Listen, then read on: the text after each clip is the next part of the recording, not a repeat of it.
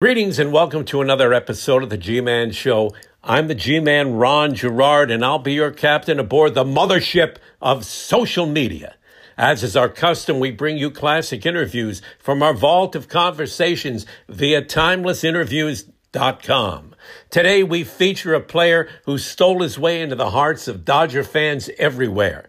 Base stealer extraordinaire, Maury Wills. Let's go to the backstory of the man who wasn't afraid to steal for 14 seasons in the big leagues. Maury Wills will always be associated with the stolen base. And why not? Over his 14 year career, mostly with the Los Angeles Dodgers, he brought the art of base stealing back into the game, stealing a total of 586. In 1962, the seven time All Star broke Ty Cobb's stolen base record of 96, set in 1915. He finished with 104. However, an asterisk was placed beside the record due to an increase in games played from 154 to 162. Wills was presented with the first ever All Star Game MVP award in 1962, and later that year won the NL MVP award. He led the league in stolen bases from 1960 through 1965, won two Gold Glove awards at shortstop, and he played on three World Series championship LA Dodger teams in 1959, 1963, and 1965.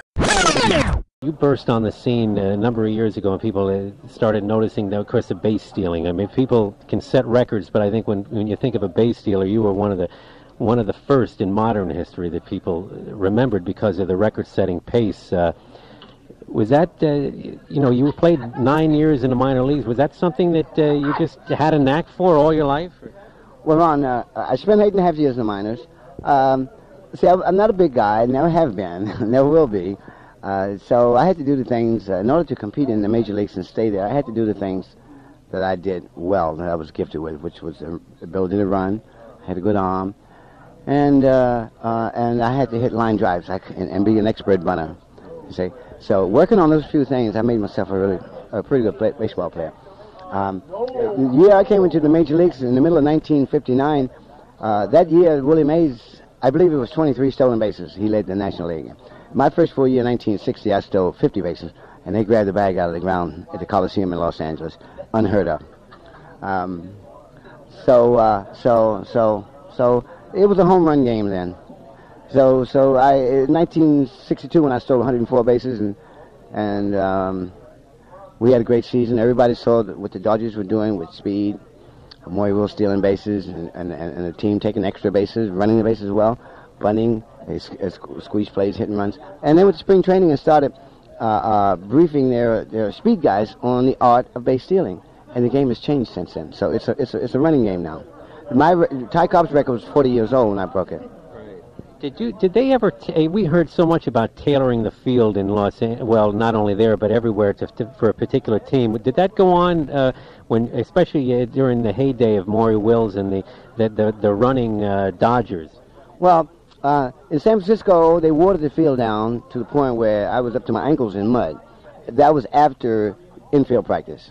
During batting practice, infield practice, the field was great and uh, and uh, and they let the infield grass grow high, about three to four inches, so that our ground balls couldn't go through.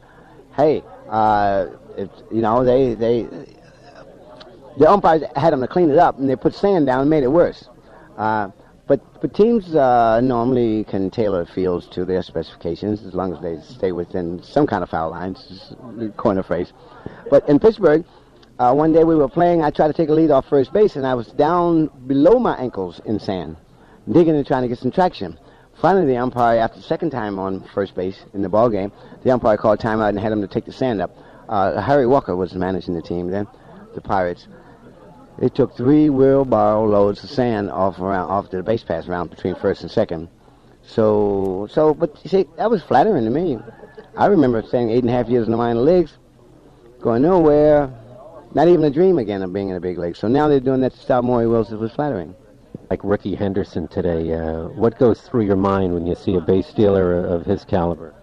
Just just it just causes me to reminisce and uh, and appreciate uh, what he's going through. Uh, stealing bases is uh, uh, takes a lot out of you. You have to be durable. You're hitting the ground a lot. You don't have many friends on the other team because stealing a base against you is kind of humiliating. So I really admire Rickey Henderson. I think he's perhaps the best all-around baseball player in the game today. Thank you for your time. An amazing player and a man who set the table for so many Dodger players throughout the years. Number 30, Maury Wills. You'd have thought the Baseball Hall of Fame would have called by now. The Hall must have that airplane mode turned on. Anyway, until we meet again, keep your hands up, your chin down, shoot the jab, and don't make me look for you.